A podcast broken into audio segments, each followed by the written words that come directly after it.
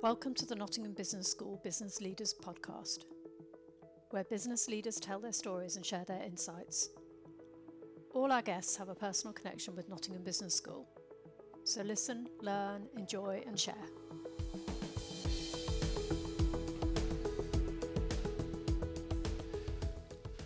Sir John Peace has enjoyed a hugely successful and distinguished leadership career. He was founder, chief exec, and chairman of Experian. He went on to chair fellow FTSE 100 companies Burberry and Standard Chartered. He is now chairman of the Midlands Engine, which was set up by government ministers to increase local economic growth. And as Lord Lieutenant of Nottinghamshire, he is also the King's representative in the county. Sir John Peace, welcome to the Business Leaders Podcast. Thank you, Mike. It's a great pleasure to be here with you. Good stuff. So, you were born in Mansfield, educated at Sandhurst, early in your career, you had a, variety of corporate leadership roles before going on to be chairman of three FTSE 100 companies.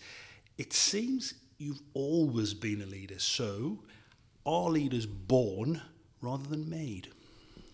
Mike, that's a very profound question. But what I will tell you about that journey that you just outlined there, how things have changed. And I can remember right at the start of that journey thinking, I better get on with doing this quickly because someone else will do it.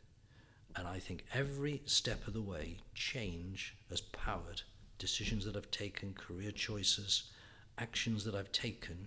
You've got to be aware of the speed of change of the environment around you.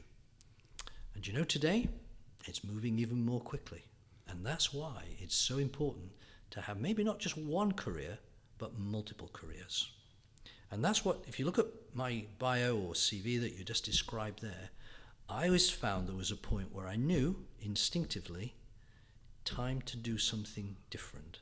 I'm a restless spirit, and moving on from time to time, I always felt was the right thing to do. Taking risks? Well, that's a good question, you know, Mike, because as a nation, as a country, we're very risk averse. Everything we do in life here is set out to minimize risk. Indeed, that's a good thing in many ways, health and safety and all of those things. But at the same time, in business, sometimes you've got to take risks, especially when you're pioneering, you're doing things nobody's ever done before. If you're not a risk taker, you won't succeed. And you and I were joking a little while ago about Americans, people like Elon Musk, and I'm sure you'd say he was a leader, but he's a risk taker. Sure. And what he'll do, he'll have the confidence in his own ability, with someone else's money usually, to take risks just to get something done. So you, you founded Experian. Was that a risk at the time? It's been a pleasure working on Experian over all the years. Yes, it was a, it was a risk. Um, it, it was a risk in that um, I'd been over to California to Space Park I worked and got to know a company over there called TRW. You've probably never heard of TRW. they did the Apollo 11 mission. They were the private sector firm that did that, and they'd put a lot of investment in developing databases and video screens that flickered and so on, and uh, and online systems. And that was a long time ago, Mike. So don't ask me the dates for here. But what that did was to show me what the potential was of creating a business. We didn't call it Experian, we called it CCN, which basically replaced microfiche, printouts, processes which were very slow and cumbersome, and introduced new technology, new technology, new analytics, not just data, to actually de risk many of the things that were happening, but more importantly, got things done more quickly and better. And were you always, right from the start, certain it would work? Absolutely not. What I did have, I guess, was the confidence to try things and not be afraid when it goes wrong. Uh, I think it was Jack Welch at GE at the time who said, if I take 10 decisions a day, so long as I get seven right, that's okay. But if I take only five decisions a day and get them all right, that's not good. So it, it's a question of what your job is, what you're doing, but taking risks in life from time to time, calculated risks, not, not being reckless, but I think it's something, and certainly people listening to this podcast, they will in their careers be faced with decisions that they have to take. if you're not prepared to take a risk, you will not maximize your opportunity. Okay, so if taking a calculated risk is one of the um, is one of the characteristics of, of a leader, of a good leader, what would others be? Well, it's only one characteristic, and and certainly there are uh, different leaders um, come in different forms. You know, let, let's let's talk about, for example, Ukraine right now, and they have a leader, um, and that leader, who's on television most nights now, he didn't start out life as a leader. He was in the entertainment business. I think he was a comedian on Ukrainian television. Yes, I understand he was. Before the war with Russia, do you think, or indeed he became prime minister, president of, of Ukraine, do you think people would have viewed him as a leader? And yet today on Forbes magazine, uh, all in America as well as over here in Europe, people are seeing him as one of the greatest war leaders since Churchill. Leadership comes in many different guises, many different shades of risk taking. Mm. But more importantly, what he has are characteristics which are right for the moment that's making him so famous. For example, he's a good communicator. And that's so important today in this digital world, social media. He knows how to communicate. And when you watch him on television or when he's being interviewed, watch how good he is that you think he's talking to you. And that's a real quality. And is that something that he's picked up along the way, or is it something that is innate? Well, I'm sure some of it is is uh, in, innate, but you can improve things. You know, this mm. is your world here. You can improve people's ability to communicate. You can go on courses. Mm. NTU runs courses on that very topic.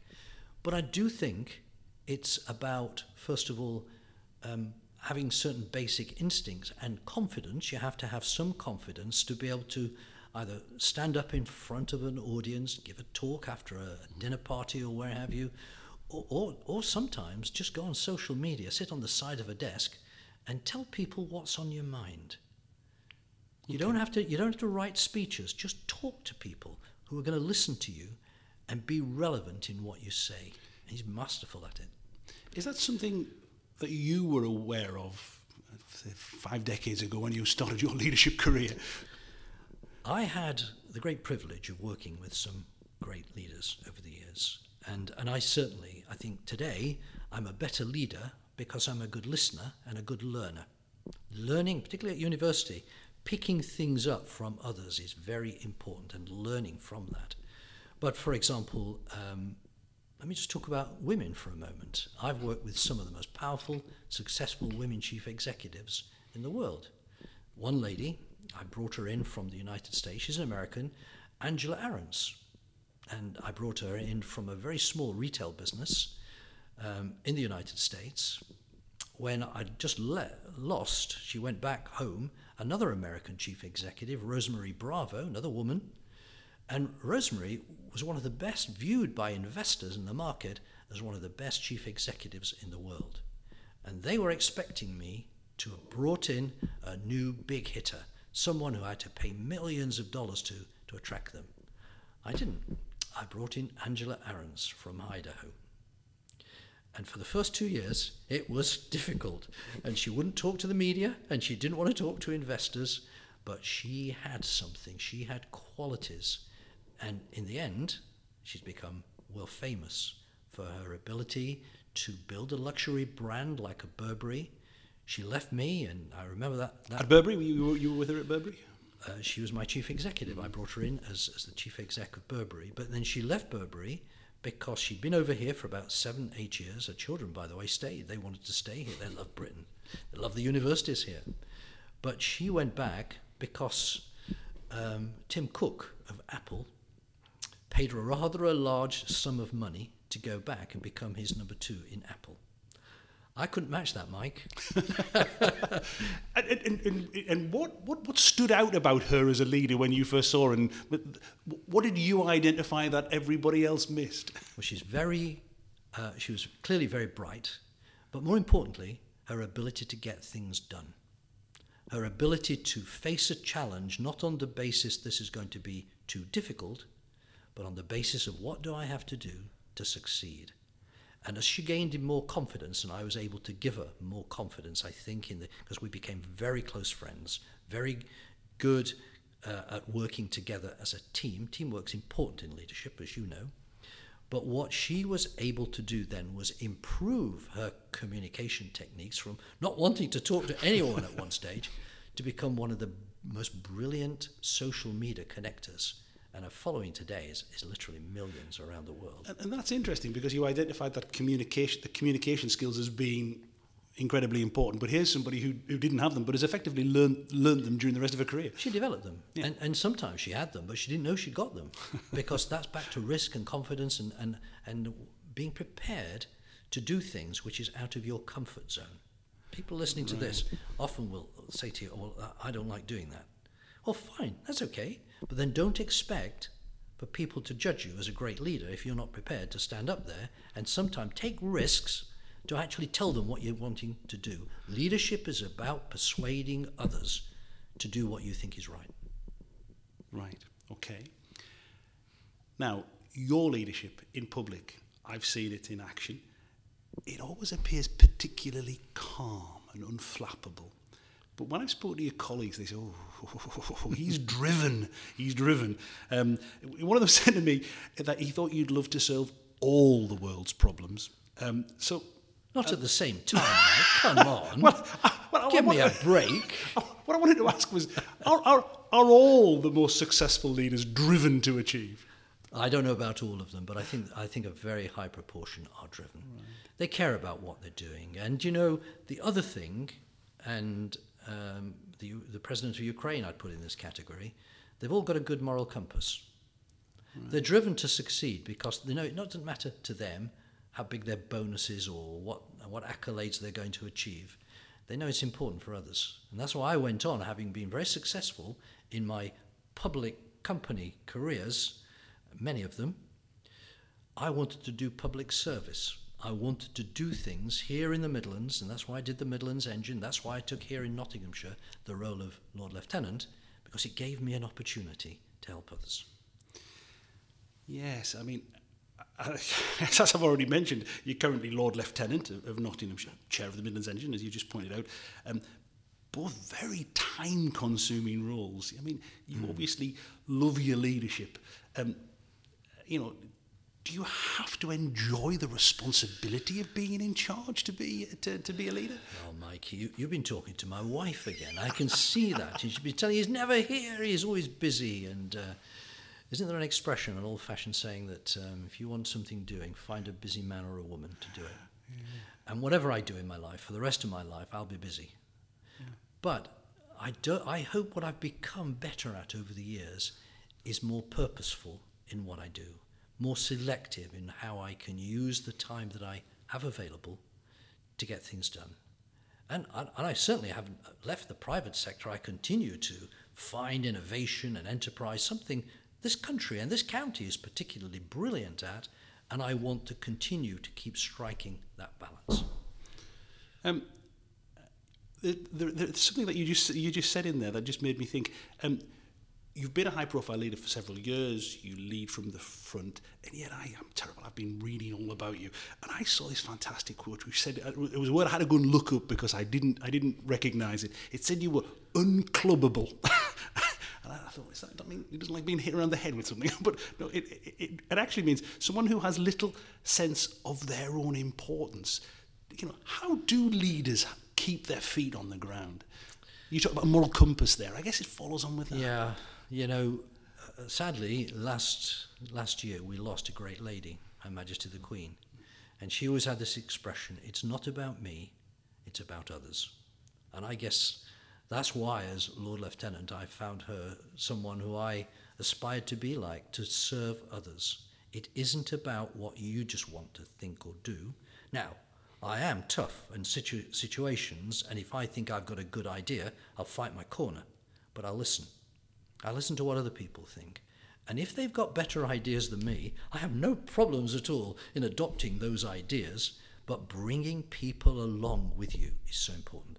All too often, our politicians forget that. They think because they're in power, this is what you should do, and, it, and it's seen as an order.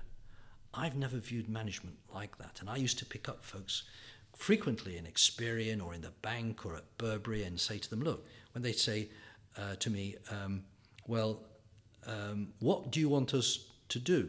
And I'd say to them, no, it, it's not, don't say it like that.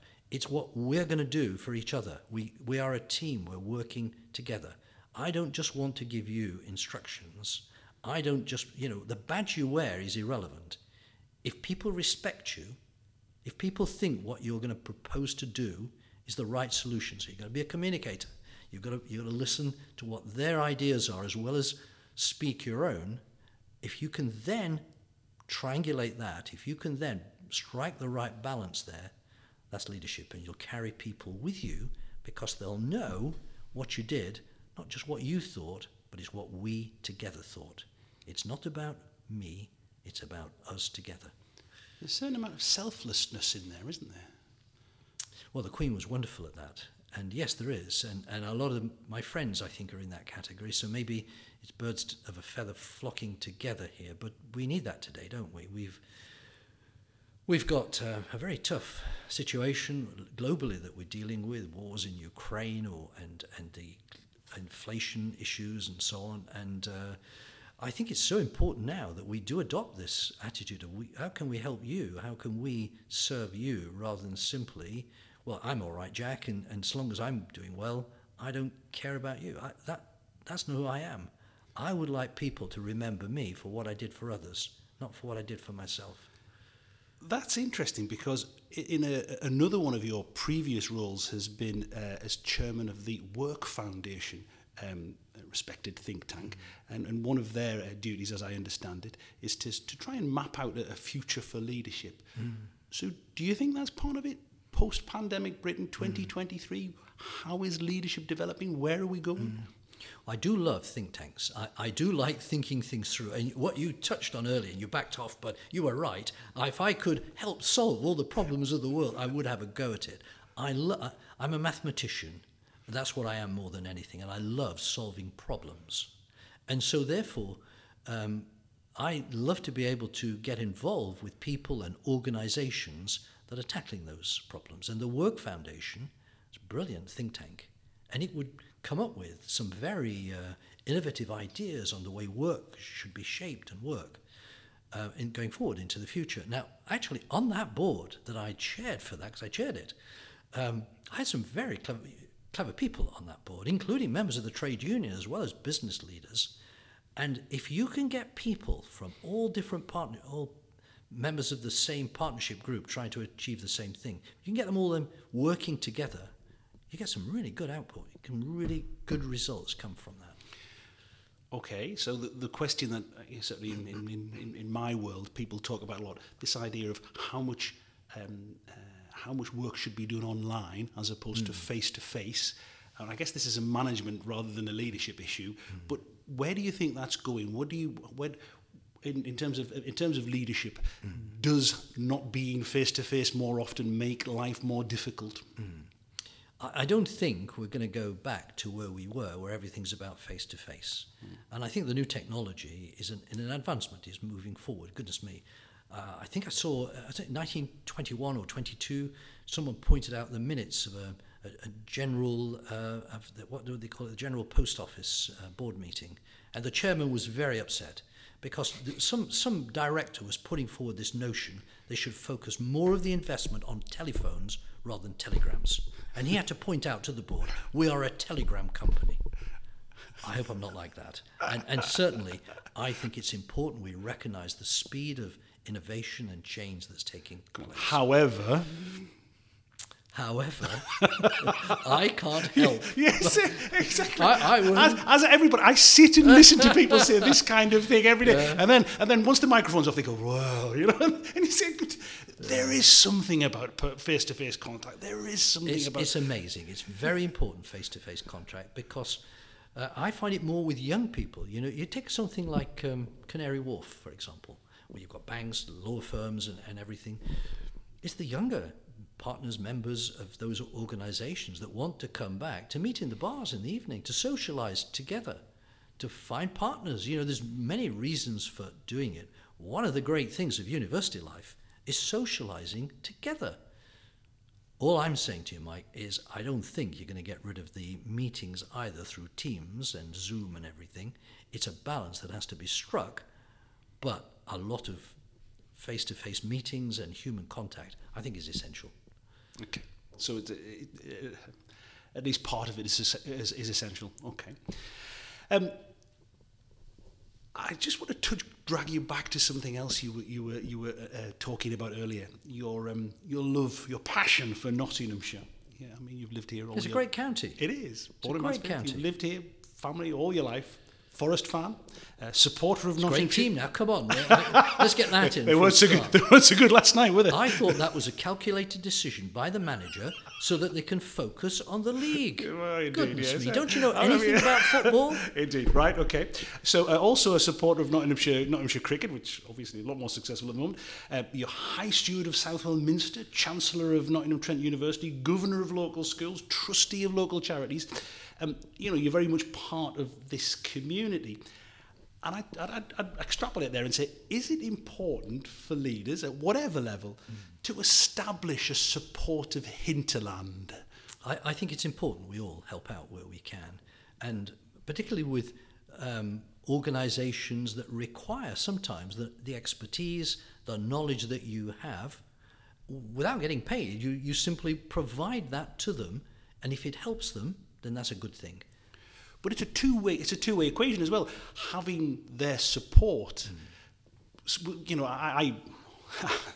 I uh, do do many things outside of my work and feel that my work benefits for it because yeah, but you don't. You're, you're not. Come on now, you're not doing that because you think it's going to benefit your work. Or, no. You're doing it because you care about the organisation. Yes. You yes. think it's worthwhile, and that's why members of the royal family, for example, are patrons of various charities or organizations because they need their support sometimes to highlight, to get, get attention to the causes that they're championing.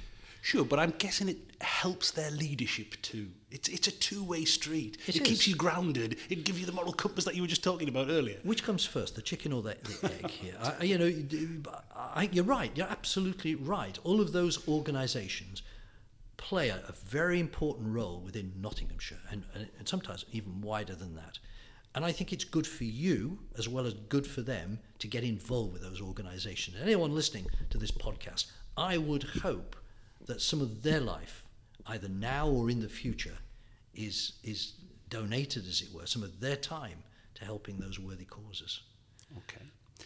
So, so what makes this country tick, you know? Oh, absolutely. Couldn't agree more. Couldn't agree more. Um, now, at the end, this, as you know, this is a, a leadership podcast for the Nottingham Business School. And so at the end, I always ask this question, and I'm always fascinated by the replies. But what advice would you give to the budding young leaders current, currently studying at NBS? Well, the first thing I'd say to them you've made a wise decision yes. by studying at NBS. That's the first thing. As the, as the Chancellor of, of Nottingham Trent University. Look, don't, don't distract what I'm saying here. Of course, that's a factor, but it's not really. I think it's a fantastic business school. Sure.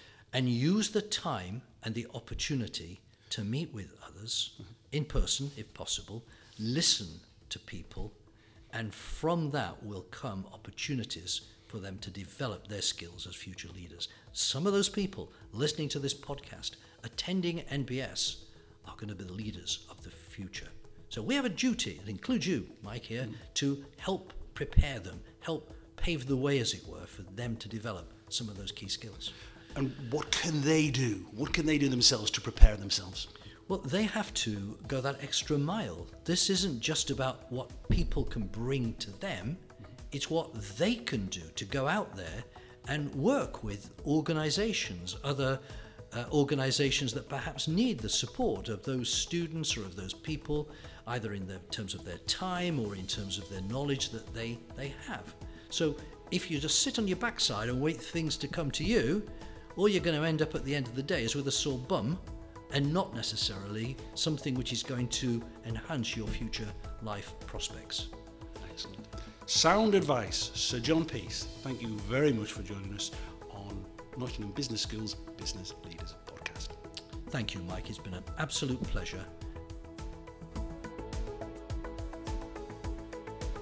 If you enjoyed this episode, then why not check out some of the others that are also available? There's our special episode looking at female business leaders. And if insights from women entrepreneurs are what you're looking for, then there are also episodes with Judy Naake, the lady behind Saint Tropez, and Lucy Higgs, the CEO of Capital One in the UK. The Nottingham Business School Business Leaders podcast is produced for Nottingham Trent University by Celtic Tiger Productions. Your presenter was Mike Sassy, and your producer was John Collins.